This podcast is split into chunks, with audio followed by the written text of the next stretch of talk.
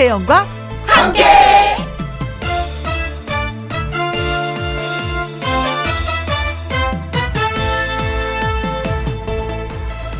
오늘의 제목 보는 사람만 본다.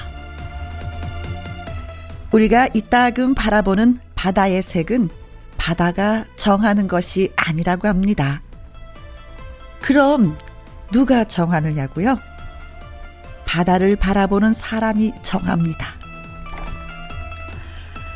바라보는 사람의 위치, 그리고 바다의 깊이와 물결, 그날 그날 날씨에 따라 바다는 수백 가지 색깔을 하고 있습니다. 중요한 것은 보는 사람의 마음도 한 몫을 하겠지만요. 그래서 바다는 보는 사람 눈마다 다르게 보입니다. 그런데 따지고 보면 바다만 그런 게 아닙니다. 우리가 바라보는 골목, 우리가 바라보는 직장, 또 우리가 바라보는 모든 것들이 바라보는 사람에 따라 다른 모습을 보입니다. 오늘도 잘 바라봐야 되겠습니다. 2020년 9월 27일 일요일 김혜영과 함께 출발합니다. KBS 2라디오 매일 오후 2시부터 4시까지 누구랑 함께 김혜영과 함께 9월 27일 일요일 오늘 첫 곡은 송대관의 네 박자였습니다. 일요일 1부 주중에 못 다 전해드렸던 사연 또 홈페이지에 직접 올려주신 사연 모두 모아 모아 모아서 저희가 지금 전해드리겠습니다. 김혜영과 함께 사연 창고 문 활짝 열기 전에 잠시 광고 듣고 올게요. 김혜영과 함께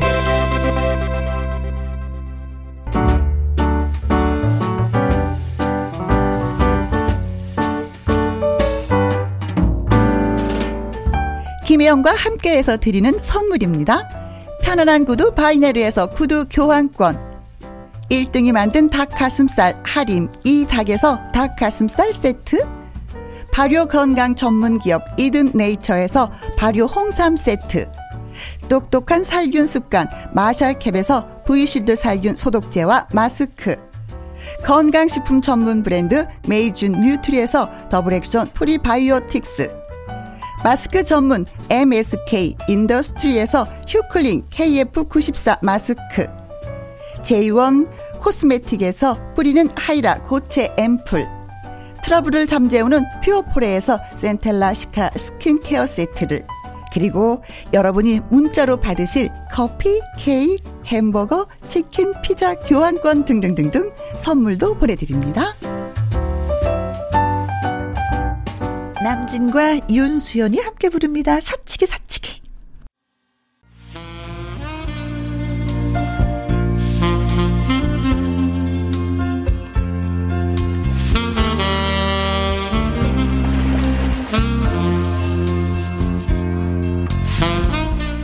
토요일과 일요일엔요.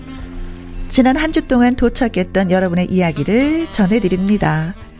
주중에 소개 안 된 귀한 사연들 오늘 소개되니까 귀 쫑긋하고 잘 들어주세요. 김혜영과 함께 사연 창고 오픈.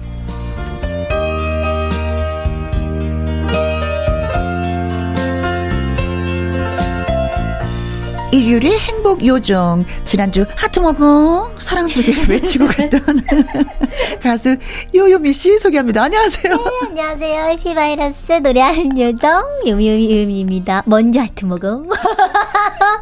배불러. 아, 진짜 늘 하트가 어떤 그 디저트처럼 꼭 나오는 메뉴였으면 좋겠어. 그리고 또 하트는 많이 먹어도 음. 음. 배도 안 불러. 그러게. 네. 아무튼 우리 서로 하트 먹어. 시작. 하트, 하트 먹어. 먹어. 네. 저도 하트 먹었습니다. 근데 요요미 씨가 별명이 중통령이라고요? 네. 왜, 왜 중통령? 무슨 뜻이에요, 이거는? 아, 저도 이거 뜻을 몰랐는데, 어. 저희 팬분들이 중통, 어, 요요미는 중통령이지? 이렇게 하시는 거예요. 그래서 어, 어. 여쭤봤어요. 했더니, 중년들의 대통령이래요. 그러니까 그 아. 그 중이 중년 분들 아, 중한 분들이 아니 어떻게 별명을 이렇게 지어주셨지? 그랬어요. 그래서 깜짝 놀랐어요. 아 멋있다. 저는 우리 아파트 반장이거든요. 아 네네. 네, 뭐 20년 넘게 이제 반장을 하고 있는데 야 이거 멋있다 중통령. 나는 그냥 반장. 우리 아파트 반장. 나는 대신에 장기 집권. 음. 20년 넘게 했으니까. 네. 통령님, 우리 잘해봐요, 네, 오늘. 네. 자, 2995님이 사연을 주셨습니다. 요요미 씨는 혹시 키가 어떻게 되나요? 제 남편이 키가 186인데 작은 사람이 이상형이라서 저를 만났거든요. 음. 참고로 저는 153입니다. 음. 근데 남편이 요요미 씨가 정말로 귀엽다고 엄청 좋아하고 벨 소리도 요요미 씨 노래로 바꿨더라고요. 그래서 저 지금 질투 났어요. 요요미 씨, 근데 저보다 키 크죠? 그럼 제가 이긴 거 맞죠? 어. 요요미 씨 키가? 제가 키가 네. 진짜 정확히 네. 이제 이제 프로필상으로는 어 160으로 돼 있거든요. 160. 그런데 아, 요건 프로필이고. 그쵸 그쵸. 그 프로필인데 어 진짜 실제 키는 어 157이에요, 전. 아. 157. 아우, 제가 이겼네요. 어, 아니야. 이긴 게 아니야. 졌어. 아닌가? 네. 이분은 키가 작아야지 돼. 그렇구나. 작은 사람이 이기는 건데, 요유미 씨가 졌어. 이분은 153이야. 남편한테 사랑 듬뿍 받으시겠습니다. 듬뿍 받으시겠는데? 그렇죠. 또 음. 특히 작은 사람이 또 그 작은 분이 이제 이상형이라고 하셨으니까. 그렇죠. 야. 그렇다면 또 키가 작은 사람은 의외로 또 키 큰 사람이 이상형이잖아요. 그게 반대로 어, 어. 이게 반대가 그렇죠. 내가 갖지 못한 것에 대한. 그럼 요요미 씨도 이상형이 키 큰 사람? 저는 그냥 저보다 크면 되는 것 같아요. 아. 막뭐 이렇게 딱 정해두지는 않은 것 같아요. 뭐 180이어야 돼. 무조건 막 이런 건 없고. 어, 네. 그냥, 그냥 160이어도 괜찮아. 왜? 나는 157이니까. 157이죠, 제가. 그렇지. 응. 그래. 좋다. 그래도 좀 더 커도 돼요. 조금 더 커도. 어쨌든 그거잖아요. 그치. 남자 그 상대방을 고르는데 폭이 넓어. 키를 음. 딱 정해놓으면 폭이 좁은데 괜찮아. 나보다 좀 커, 커도 돼. 그러면. 음, 그쵸. 음, 맞아, 맞아, 맞아. 그래. 좋다. 자, 김혜영과 함께 애청자 여러분의 홈페이지에 정성을 담아서 올려주신 사연, 그리고 주중에 보내주셨는데 다 소개해드리지 못했던 사연들을 주말에 네. 전해드립니다. 요요미 씨가 먼저 소개해 주실까요? 네. 이중현 님이 보내주셨습니다. 음흠. 얼마 전 일이 있었습니다. 퇴근하고 있는데 아내가 갑자기 전화를 했어요. 이것도 필요하고 저것도 필요해. 당신 오는 길에 마트 좀 다녀와. 음흠. 제가 무슨 힘이 있나요? 시키는 대로 집 근처 마트 가가지고 불러준 대로 샀습니다. 네. 카트 가득 물건을 담고 결제하고 차 트렁크 열어서 정리까지 착착 한 다음에 집 주차장까지 무사히 왔습니다. 네. 그런데 운전하면서 좀 기분이 이상한 거예요. 어, 왜일까? 어, 뭐지? 사는 거 다 샀고. 아니, 근데 이거 깜박한 이 기분은 뭘까? 주차를 하고 나서야 휴대전화가 없다는 거를 깨달았습니다. 카트에 두고 왔나? 아, 아니, 아니, 마트에 돌아가야겠네. 아, 아, 이 깜박깜박 어쩌면 좋나. 이 말을 탁 치고 다시 차문을 열렸는데, 어, 휴대전화가 제 눈에 보였습니다. 어디에서냐고요? 바로 차 위에요. 어머머. 물건 정리해서 넣는다고 휴대전화를 차 위에 올려뒀고요. 오. 그거를 까맣게 잊은 다음 그대로 달렸던 거죠. 떨어지지 않았던 휴대전화도 되게, 어, 진짜 신기하네요. 이거 오. 안 떨어졌는데? 오. 아직 저랑 더 같이 있을 운명인가 봅니다. 집이랑 가까워서 망정이지, 아니면 큰일 날 뻔했습니다. 혜영 누님도 건망증 있으신가요? 저 좀 심각하죠? 음. 건망증은 우리가 달고 살죠. 맞아요. 네. 근데 뗄래야 뗄 수가 없어 이제는. 네. 너무 나이가 들면 들수록. 근데 저는 이분은 스마트폰이잖아요. 그죠, 그죠. 저는 강남에서 어떤 장면을 목격했냐면 차가 스르르 가. 음. 근데 그 위에 보니까 목욕탕 바구니가 있는 거야. 아이고 근데 그게 무슨 묘기 대행진처럼 떨어지지가 않아. 왜냐면 거기는 강남은 항상 차가 밀리잖아요. 아, 그, 그, 그니까요. 그러니까 달리지 못하는 상황에서 조금씩 조금씩 조금씩 조금씩 가는데 그 광경이 너무 웃기는 거예요. 딱 보니까 여자분이셔. 음. 야, 이분이 사우나 다녀오셨다가 그냥 깜빡하고 위에 그, 올려놓고 가는구나. 온 동네 막내, 어, 저 사우나 다녀왔습니다. 이걸 다 하시는 거잖아요. 그렇난 목욕한 여인이에요. 아, 저는 사우나 되게 좋아하는데. 아, 네, 네. 요즘 아, 못 가가지고. 진짜 그런 경우가 종종 있어요. 근데 되게 많아요. 저 근데 저는 음. 저는 약간 휴대전화는 아닌데 음. 이제 저는 제가 메이크업하고 직접 다 직접 이제 다 하거든요. 네. 뭐 헤어나 이런 거, 뭐핀 헤어핀이나 이런 것도 챙겨서 하는데 그거를 거의 맨날 사는 것 같아요. 맨날 잃어버려요. 아. 그러니까 이게 여기다 놨는데 그것도 또 깜빡하고. 어. 근데 또 사면 또 찾아요 그때. 똑같은 거를. 어쩌면 좋아. 어쩌면 좋아. 근데 벌써부터 이러면 어떡하지? 그렇지. 아, 나이가 50 넘었으니까 괜찮다 하지만 지금 그냥 팔팔한데. 그니까요. 오. 그게 좀 걱정되더라고요. 네. 음.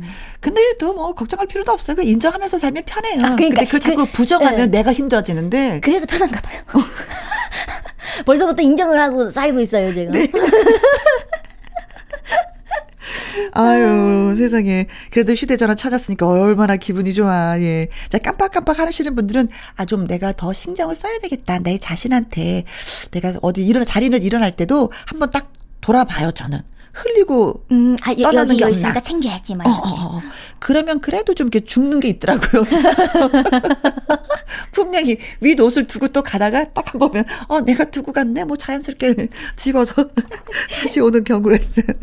그런 경우 많으니까요. 아 있습니다 있습니다 네. 자 이제 노래 한 곡 들을게요. 한 오디션 프로그램에서 황이모라는 애칭을 얻은 가수가 계십니다. 음. 황인선 씨의 노래 내 사랑 돌쇠 돌쇠 남편 돌쇠. 김혜영과 함께 일요일 일부 트롯 요정 요미 요미 요요미 씨와 애청자 여러분들의 사연을 소개해드리고 있습니다. 이번에는요 아이디 뷰티풀 걸님의 사연입니다. 네. 저 다이어트 시작했습니다. 음. 이번에는요 마음 독하게 먹었어요. 우리 남편은 이해할 수 없는 체질의 소유자입니다. 먹어도 먹어도 우리 남편 살 안 쪄요. 오, 그러니 음. 물만 마셔도 아니 숨만 쉬어도 살이 찌는 것만 같은 제 억울한 심정을 절대로 모르죠. 얼마 전에는 같이 TV를 보는데 자꾸 제 뱃살을 가지고 놀리는 거예요. 그리고 살쪘다는 말을 이렇게 합니다. 어떻게? 어우, 당신이 지구상에 차지하는 비중이 자꾸 자꾸 늘어나고 있어. 아. 남편이 그러는 건 뭐 하루 이틀이 아니라 무시하면 그만인데 유치원 다니는 아들이 자기 아빠 하는 행동을 그대로 보고 따라하는 겁니다. 제 배를 가리키면서 엄마 배는 뚱뚱해. 곰생아리 노래 그 부분만 따라 부르는 거 그 있죠. 그 부분만 또 아유 충격입니다. 반드시 날씬한 엄마가 되고야 말 거예요. 치킨, 순대볶음, 어. 족발, 맛있는 음식이 눈앞에 하른하른 거리지만 그래도 저 참아 볼랍니다. 다이어트 팁 좀 저한테 전수해 주세요. 아. 요요미 씨도 뭐 어때요? 다이어트를 하죠. 신경 쓰죠. 신경 많이 써요. 그렇지. 제가 사실은 어렸을 때는 저도 살이 잘 안 찌는 체질이었어요. 음, 음, 음. 근데 커가면서 이 체질이 바뀌더라고요. 그러니까 막 저는 그렇다고 막 그 다이어트를 할때 네. 굶거나 그러진 절대 그러진 않고요. 오. 왜냐면 노래할 때 힘이 나야 되니까. 음흠. 그래가지고 그냥 뭐 골고루 먹는데 그냥 밤 늦게만은 잘 안 먹으려고 노력해요. 그러니까 야식이 되게 건강에 안 좋고. 그게 중요해요. 네.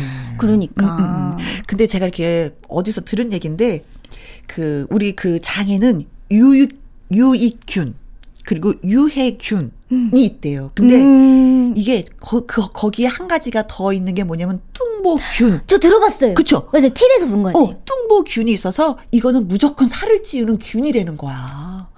아니, 걔는 이거 어떻게 해야 되는 거지? 그 뚱보균은 왜 그렇게 자리를 잡고 살을? 어, 그래서 이게 통통하신 분들에게 균을 조사를 해보니까 뚱보균이 많이 있다는 거예요. 음. 야, 이건 진짜 고민이더라. 근데 저 같은 경우는 또 다이어트 신경 굉장히 많이 쓰거든요. 근데 저녁은 잘 안 먹어요. 하루에 음. 두 끼. 하루 두 끼. 두 끼. 저는 하루 두 끼인데 아주 배 터지게. 밤에 아주 아주 배가 터지도록 많이 먹고서 새벽에 생각이 안 라면 생각이 안 나게. 네 라면은 또 새벽에가 맛있니까 언니 어떻게 어떻게 어제 라면은 먹... 새벽이지. 그리고 그 다음날 퉁퉁 분 얼굴을 보면서 또 후회하지. 제 제가 제가 왜 그래요, 먹었을까? 제가 왜 먹었을까? 제가 그때는 이제 새벽에는 이제 막 출출하니까 어. 아 먹고 싶은 거예요. 근데 그 다음 날에 얼굴 얼굴이 제가 원래 동그란데 더 동그래지는 거죠. 어. 그때 아침 일찍 거울을 딱 보면서 아, 또 괜히 먹었구나. 이러면서 또 후회하고. 그러면서 그러잖아요. 아, 내가 국물에 밥만 안 말아 먹었어. 아, 아니면 그 국물만 먹지 않았어도. 아, 그러니까. 면만 골라 먹을 걸. 또, 또, 라면이 또, 이게, 안 붓게 먹으려면 이렇게 우유, 그죠? 그런 우유, 말도 있더라고요. 음. 근데 또, 오리지널로 먹어야. 아, 그렇지, 맛은 그거지. 네. 음. 아이, 그러나 어떻게 근데 그런 거 있어. 에너지를 좀 많이 써주면 괜찮지 않을까. 예, 먹은 음, 만큼 에너지를. 만큼. 응. 그래. 그러면은 이 뚱보균도 우리가 좀 이겨낼 수 있을 것 같아요. 먹은 만큼 에너지를 발산하자. 굉장히 좋은 팁인데 실천하기가 힘들어. 아유. 우리가 좀이 팁이 평생 숙제인 것 같아요. 제 생각에는 여자들은 평생을 다이어트에 평생을 이러잖아. 아, 아, 이것만 먹고 오늘 이거 이것만 먹고 내일부터 내일부터 예. 내일부터 네 평생 다이어트에 고민 고민 고민 그러면서 먹을 땐 행복하다. 자 우리 이분한테 응원을 좀 해드려야 될 것 같아요. 네. 네. 음. 어, 유현상 선배님의 음. 청춘 응원과 음. 이거 들으시면서 뷰티풀걸님 음. 다이어트에도 성공하시고 음. 저희가 응원해 드릴게요. 네, 유현상 청춘 응원가.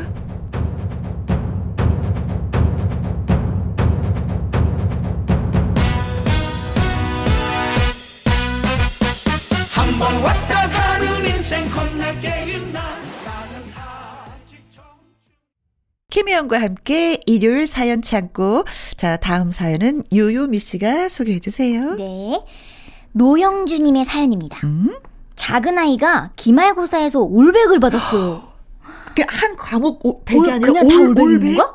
전화 애 아빠는 공부를 잘하던 편이 아니라서 이게 가능한 일인가? 오히려 당황했죠. 어.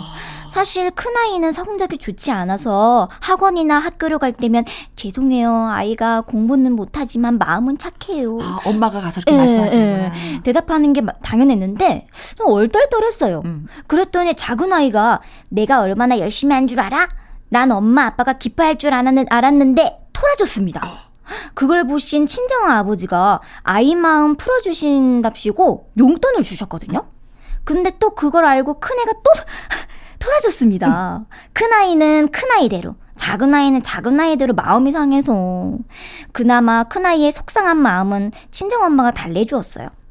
할매는 학교 다닐 때 맨날 꼴등했다. 그래도 지금 할매가 대장 아니가. 아무 걱정 말고 할매만 믿어. 넌 태어나서 처음부터 할매 장학생이다. 니도 알지? 그러면서 둘째 몰래 큰애한테 용돈을 주셨어. 어. 역시 엄마의 지혜는 따라갈 수가 없습니다. 하, 아이가 둘이니 망정이지. 더 많았으면 어찌 됐을까요? 야 작은 아이가 기말고사에서 올백.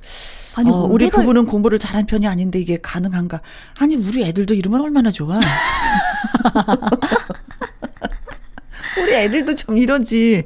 와, 근데 올백은 신기, 너무 음. 신기한데요. 음. 근데 아이가 음. 할 말이 있는 거잖아요. 내가 얼마나 열심히 한 줄 알아?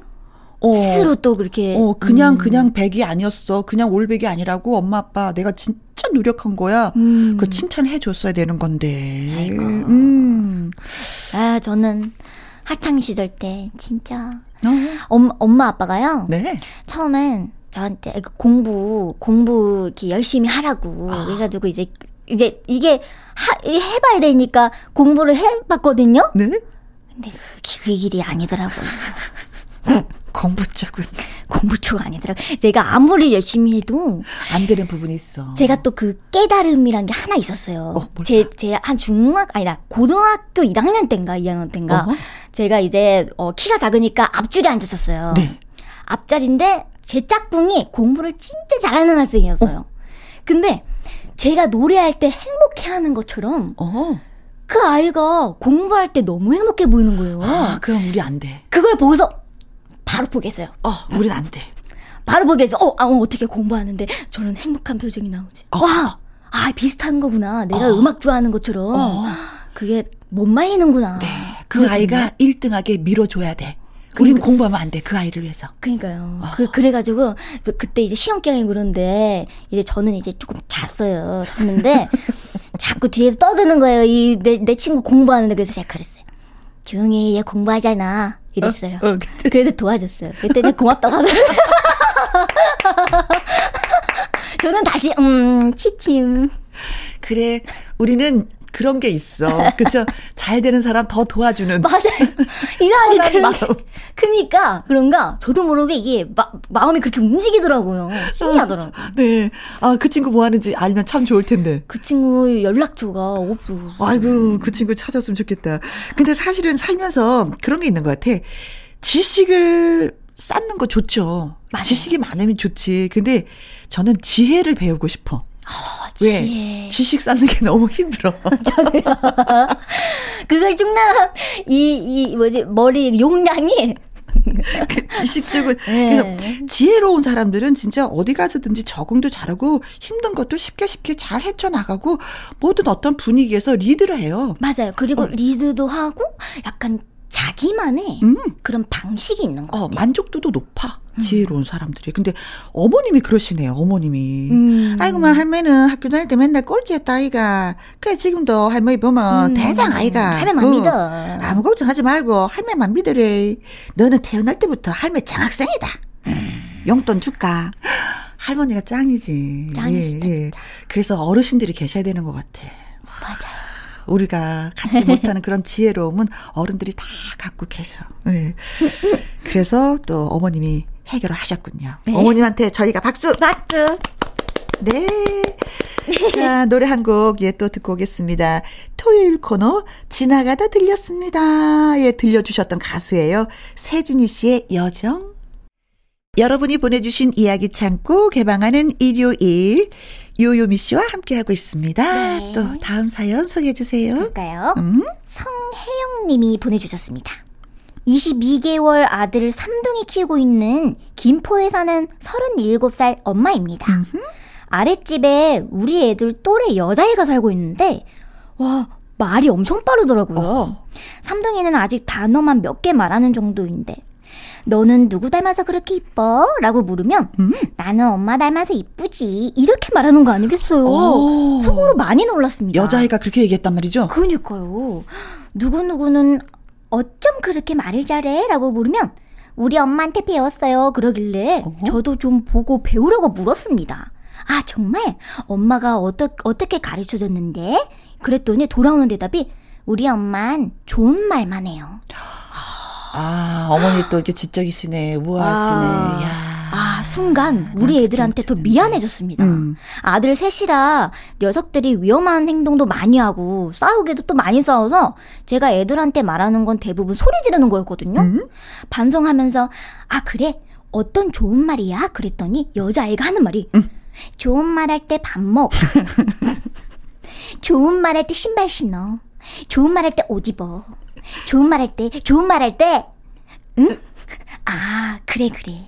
그렇구나. 애 키우는 게 다 거기서 거긴가 봅니다. 이러셨는데, 반전이다, 반전. 사실 이거 엄마가 꾹꾹 누리면서 얘기하는 건데, 좋은 말 할 때 밥 먹어. 신발 신어. 응? 좋은 말 할 때 옷 입어라. 근데 아이가 순수해서 순수해가지고 어, 엄마가 정 반대로 받아주시는 근데 아이도 되게 대단한데요, 아이가. 어, 이쁘다. 근데 사실은 이게 남자아이들 셋을 키우면 엄마들의 목소리가 커질 수밖에 없어요. 아이가 하나면 야, 둘이면 야, 셋이면 야! 난리 나는 거죠, 요즘. 새, 새 아이 머시 받으려면 뛰어다닌다고 생각해보세요. 그렇죠, 그렇죠. 또 말도 더 안 들어요, 또. 안 듣지. 또셋 있으면 더 안 들어요. 어이. 근데 사실 이게 딸을 키워보니까 옆집 아이가 아들이었는데 저는 이제 딸이잖아요. 네. 키워보면은 여자아이들이 말이 좀 더 빨라. 아니 그렇다고 하더라고요. 어, 여자아이들이 좀 여운지 어쩐지 음. 좀더 말을 조리 있게 더 빨리 잘하는 것 같아요. 음. 근데 요거는 좀 기다려주면 되고 아, 아이들이 셋이 잘하고 있기 때문에 네. 자기네들끼리 대화를 굉장히 많이 할 거야. 그래서 대화 그 단어를 선택하는 부분에 있어서는 혼자 잘하는 아이들보다 더 풍요한 풍요로운 음. 단어들을 사용할 거라고 저는 생각을 해요. 그러니까요. 또, 또 자기네들끼리. 어? 또, 음, 그렇죠. 뭐 네, 네. 얘기하고 하니까. 음, 음, 음. 근데 걱정 안 하셔도 될 것 같은데. 아, 그렇지. 음. 그래, 넌 누구 닮아서 이렇게 이뻐? 나는요, 엄마 닮아서 이뻐요. 아유, 세상에. 안아주고 아유, 싶다, 안아주고 싶다. 귀여워, 귀여워. 그런데 결국 엄마가 말을 어떻게 하는데? 저는, 저는 기억은 안 나지만 제가 말을 엄청 빨리 하는 건 아니었던 것 같아요. 어, 빨리빨리 했던 거는 아니고. 네. 근데 저는 아닌데 어허. 제 남동생이 처음 이제 말 배울 때 있잖아요. 네. 그때 우리 가족끼리 어. 이게 차에서 차에서 뭐지 스크린 보면서 왜 그 영화, 아, 영화, 보는 거 어, 어, 있잖아요. 어, 어, 예. 그거 보러 갔는데 그게 또 약간 그 좀 약간 이게 형사 그런 거 그런 내용이었어요. 형사? 근데 그게 약간 말이 다 좀 이렇게 싸나운 게 있었어요. 아. 아, 아. 근데 거기서 갑자기 어? 우리 막둥이가 어, 그 욕을 배운 거야? 따라하는 거예요. 첫 떼는 게 그 욕으로 했어요. 엄마 아빠가 아니고. 갑자기 그래서 엄마 아빠가 깜짝 놀랐어. 김밥 먹다가 깜짝 놀래가지고 뭐? 막 엄청 박장대소 했거든요, 그때. 어, 웃기니까. 아이가 뜻을 모르면서 그냥 하는 거잖아요. 모르는데 계속. 우리 아이는 엄마 아빠부터 배운 게 아니라 욕부터 배웠어요. 제 남동생이 그래요. 근데 진짜 아이들을 키우다 보면은 우리가 배우는 게 있어요. 우리가. 음. 그게 뭐냐면 인내인 것 같아. 어. 어. 어, 내 삶에 있어서는 인내란 없었어 하셨던 분들도 아이를 키우면 인내라는 걸 배우게 되더라고요. 근데 이제 우리 편집 사연 주신 분도 머스마만 셋을 키운다고 하니까 그러니까. 인내를 지금 배우고 있는 중이야. 그래서 그런 말 있잖아요. 인내는 쓰다. 그러나 열매는 달다. 어, 명언, 명언, 명언. 네. 지금 이제 쓴 인내를 조금 있다가 저는 달달한 열매를 수확하실 수 있을 거라고 믿습니다. 네. 자, 이쯤에서 노래 한 곡 듣겠습니다. 네. 진미령 미운 사랑. 자, 요요미 씨 보내드려야 되는데 노래 한 곡 듣고 보내드리려고요. 어떤 노래 소개해 주시겠어요? 이번 곡은 제가 제가 처음으로 음? 처음으로 작사 작곡한 곡이거든요. 아이고, 아이고, 아이고. 이게 나를 꼭 안아주세요라는 곡인데 음? 이 곡을 이제 대표님하고 이제 이제 스케줄 가고 있는데 네. 신호가 걸리는 거예요. 어. 너무 차가 막히고 해가지고 그냥 흥얼흥얼 거리면서 어. 가사 이렇게 정하고 그 자리에서 네, 그 자리에서 즉석에서 네, 즉석에서 아이고 천재 났네 또 네. 어떡합니까? 아, 천재 천재는 아니에요. 네. 어. 자 요요미의 나를 꼭 안아주세요 들으면서 오늘 보내드릴게요. 고맙습니다. 오늘도 하트와 응원. 음.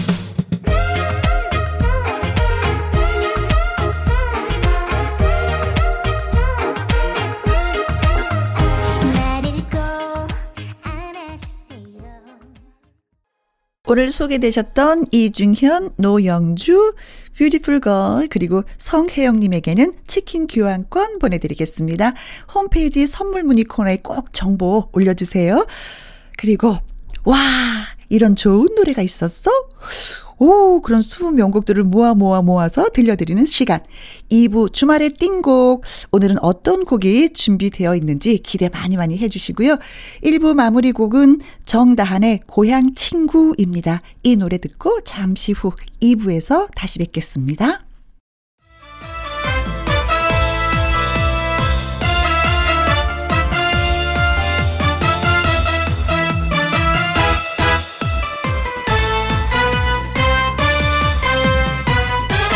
김혜영과 함께. 김혜영과 함께 2부 시작했습니다. 코너 제목처럼 추억 속 띵곡들만 전해드리는 시간. 2부 주말의 띵곡. 자, 본격적으로 시작하기 전에 감상할 노래는 송골매의 어쩌다 마주친 그대입니다. 아는 사람들은 다 아는 얘기지만 그룹 송골매는 당시 항공대 캠퍼스 그룹 활주로와 홍익대 캠퍼스 그룹 블랙 테트라가 함께 모여서 본격적인 가요계 활동을 위해서 만든 밴드예요. 정통 락을 구사하던 배철수, 팝적인 감성이 강했던 구창모가 주축이 되었습니다. 송골매가 훨훨 날아오른 건 2집 앨범을 발표하고 난 후에요. 어쩌다 마주친 그대가 인기 정상에 오르며 송골매의 시대임을 알리게 되었습니다. 구창모가 작사 작곡한 타이틀곡 어쩌다 마주친 그대. 1982년 KBS 가요 톱10에서 5주 연속 1위를 차지하며 골든컵을 수상했습니다. 주류 음악과 거리를 두기 마련인 밴드 역사상 최초의 사례이자 1980년대를 록 음악 전성시대로 이끈 상징적인 사건이었습니다.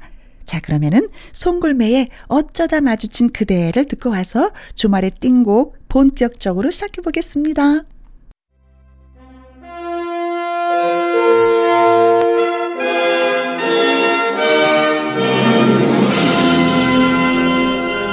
잘 생각은 안 나는데 들어보면 아 그 노래 하면서 무릎을 탁 치게 하는 노래가 있습니다.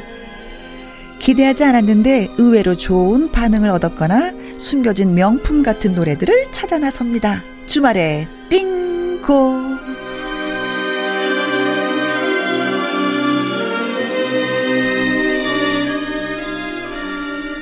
띵곡 명곡을 명을 쓸 때 비슷한 단어 띵을 넣어서 그렇게 표현을 한다고 하죠.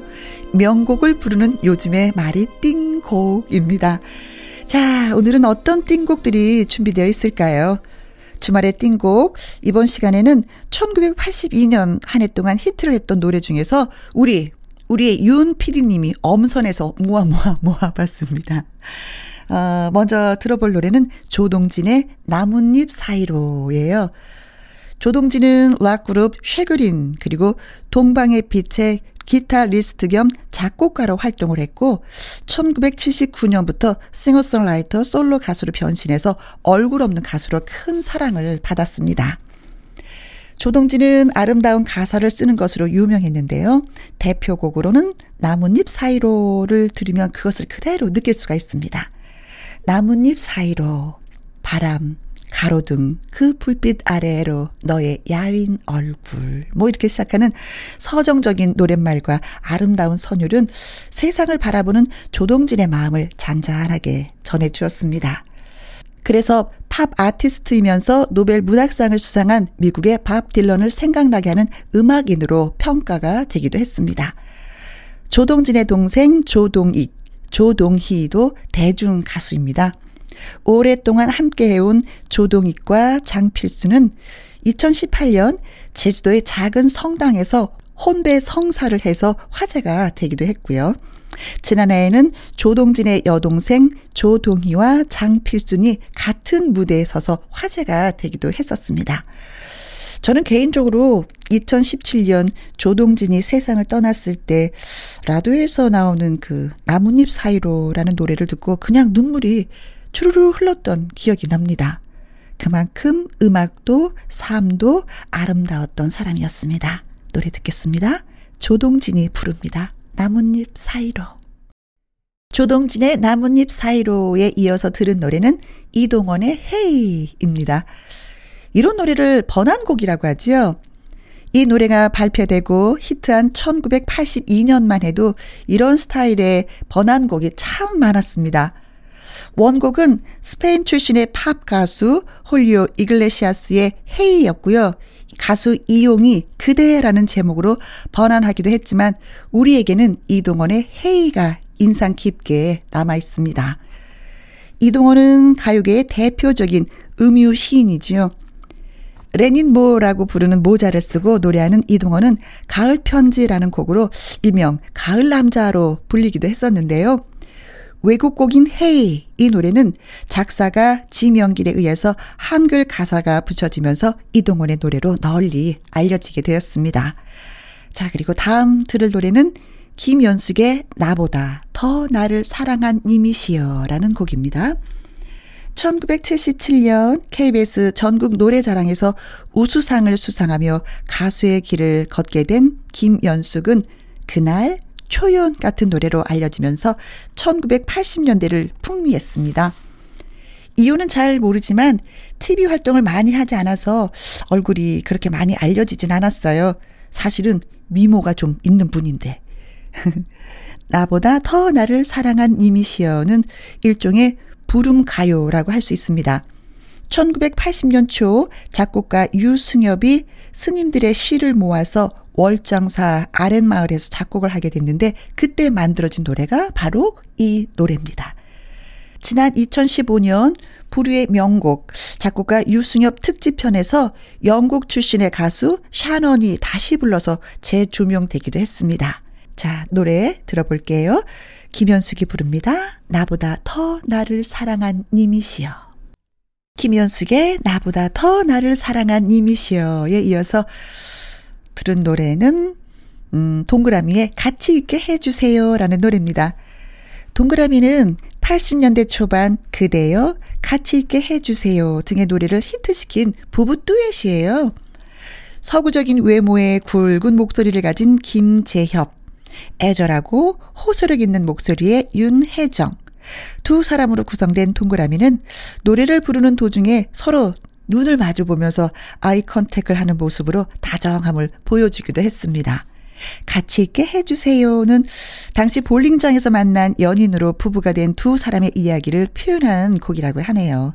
정말 오랜만에 들어본 노래이자 주말에 띵곡 컨셉에 딱 맞는 곡이었던 것 같습니다. 자, 이번에 들어볼 노래는 부산 롯데 자이언츠 구장에서 하루에도 몇 번씩 울려 퍼지는 노래죠.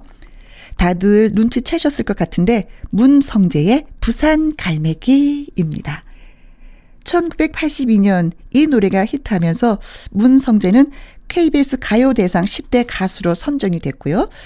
대전에서 활동했던 문성재는 작곡가 김중순에게 남자다운 노래를 만들어 달라고 요청을 했고 그렇게 탄생한 노래가 바로 부산 갈매기라고 합니다. 파도 치는 부둣가에 앉아서 사랑했던 여자를 잊지 못하는 사나이의 마음을 멋지게 표현했던 노래가 바로 이 노래죠. 문성재의 부산 갈매기 듣겠습니다. 문성재의 부산 갈매기에 이어서 들은 노래는 마치 한 세트 같은 노래예요. 윤민호의 연상의 여인이었습니다. 지금이야 뭐 연상 연하 커플이 워낙에 많아서 얘기거리도 안 되지만 1980년대만 해도 연상 연하 커플이 드물어서 연상의 여인에 대한 남자들의 로망이 있었던 것 같습니다. 이 노래를 나훈아 씨가 부르기도 했었는데요. 그럼에도 불구하고 이 연상의 여인만큼은 윤민호 씨의 목소리가 가장 잘 어울린다라는 평가를 받기도 합니다. 그런데 1980년대만 해도 이른바 길보드라고 해서 길거리에서 리어카에서 팔던 그 복제 음반이 성행했던 시절이 있었거든요. 그게 불법이라는 것을 알고 있었지만 당시 명동 같은 곳에 가면은 일명 길보드 상인들이 크게 노래를 틀어놓고 카세트 테이프를 팔곤 했었습니다. 길보드에서 유명하게 되면은 그것이 곧 흥행 보증 수표가 됐던 시절이라서 우라가 치밀었지만 그래도 그냥 놔줬다라는 제작자들의 이야기가 있습니다. 자, 지금 소개하려는 노래는 임수정의 연인들의 이야기도 명동 길보드에서 먼저 대박이 난 노래예요. 당시 모델 출신 가수 임수정의 데뷔곡이기도 했던 연인들의 이야기는 드라마 애인 그리고 아내를 통해서 경음악으로 익숙한 곡이기도 합니다. 작곡가 개동균과 작사가 박건호 두 사람이 의기투합해서 임수정의 얇고 맑은 음색을 그대로 표현을 했습니다. 그래서 그런지 대성공을 거둔 곡이죠. 비록 길보드 때문에 손해를 보긴 했지만 KBS 가요 톱10에서는 한 달 넘게 10위권에 머물면서 30만 장이 넘는 음반 판매량을 기록하기도 했습니다. 사랑을 해본 사람이라면 이 곡이 얼마나 가슴을 적시는 노래인가를 상기시켜 주는데요. 잊혀져가는 눈부신 사랑을 떠오르게 하는 노래, 무작정 당신이 좋아요로 시작하는 임수정의 맑고 고운 목소리로 들어보도록 하겠습니다. 연인들의 이야기. 김혜영과 함께 임수정의 연인들의 이야기에 이어서 들은 노래는 이태원의 여인아라는 곡입니다. 이태원의 히트곡이 대부분 새, 이 날아다니는 새 시리즈라고 하잖아요. 솔개, 고니, 타조. 조류 탐사 전문 가수라고 할 정도로 새에 대해서 관심이 많은 가수였고 대부분 그 노래들이 또 히트도 했습니다. 심지어 정광태가 부른 도요새에도 욕심을 냈다라는 믿거나 말거나 하는 이야기가 있어요. 어쨌거나 여인아라는 노래는 포크 듀오 쉐그린 출신의 이태원이 1982년 솔로 활동을 시작하면서 부른 노래였습니다. 누가 그러더라고요. 1980년대 초에 왜 이렇게 좋은 가수, 좋은 노래들이 많냐고요. 이런저런 이유들로 가수 활동을 하지 못했던 가수들이 다시 세상에 나온 시기가 마침 그때였던 거였습니다. 이태원 씨도 그 중에 하나였고요.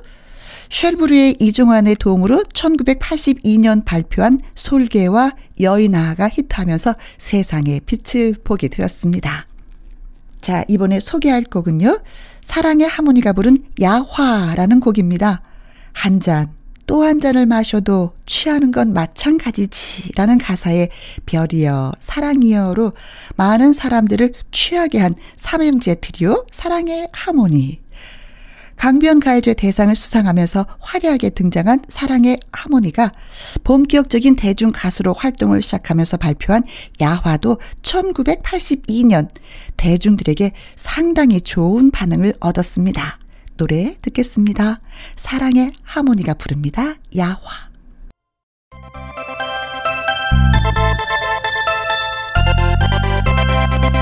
김혜영과 함께. 김혜영과 함께.